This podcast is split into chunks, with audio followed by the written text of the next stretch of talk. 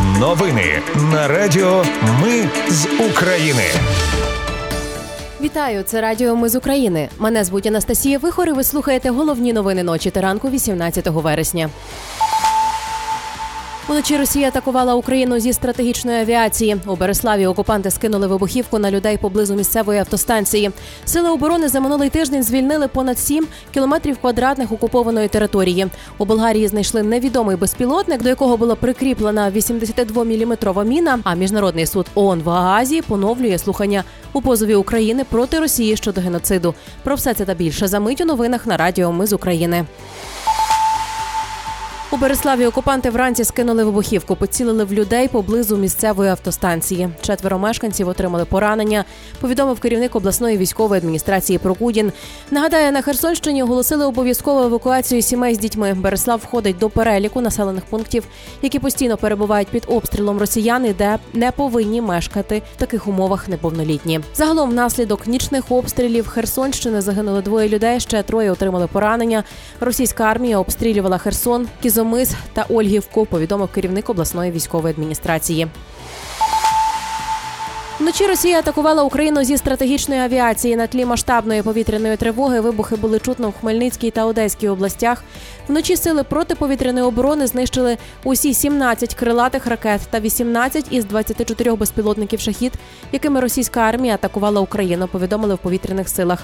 Загалом речник повітряних сил Ігнат заявив, що Росія цієї ночі задіяла безпрецедентно велику кількість авіації.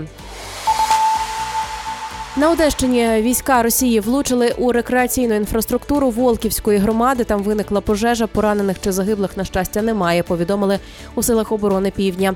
У Снігурівській громаді на Миколаївщині уламки збитого дрона впали на нежитлову будівлю. Сталась пожежа. Травмованих там немає. А от на Хмельниччині уламки збитих російських ракет пошкодили залізничну колію. Фахівці вже все лагодять. Також в області через падіння уламків сталася пожежа на території виробничого підприємства.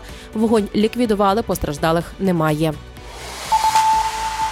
У Болгарії знайшли невідомий безпілотник, до якого була прикріплена 82-мм міна. Подія трапилась в районі села Тюленово, яке розташоване за 30 кілометрів від кордону Румунії. Туди відправили фахівців військово-морських сил, щоб дослідити предмет та утилізувати його. Передає агенція Новініте. Яким чином безпілотник потрапив на узбережжя села? Наразі невідомо. Мер муніципалітету Шабла Маріан Жечев припустив, що це один із тих безпілотників, які використовувалися на війні з Україною.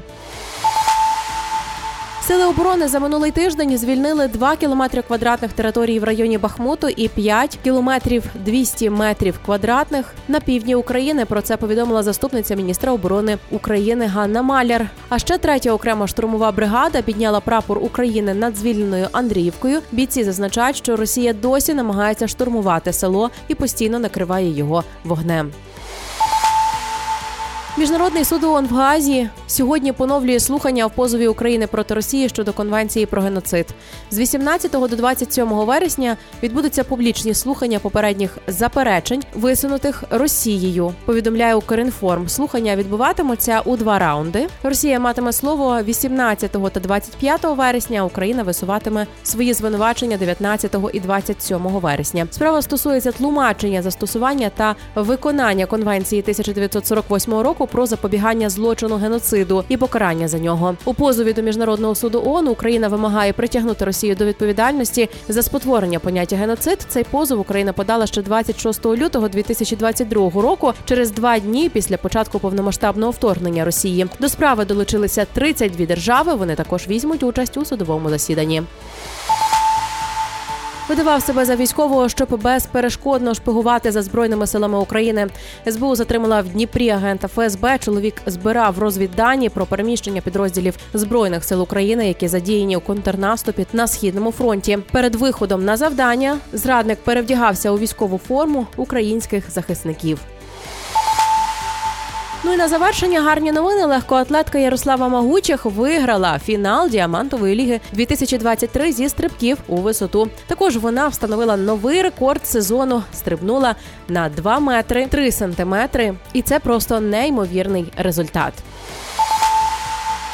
Це були новини на радіо Ми з України. Мене звуть Анастасія Вихор. Наші новини про те, що дійсно відбувається в Україні. Ми не робимо новини, зважаючи на чиїсь політичні чи бізнес-інтереси, лише реальні факти.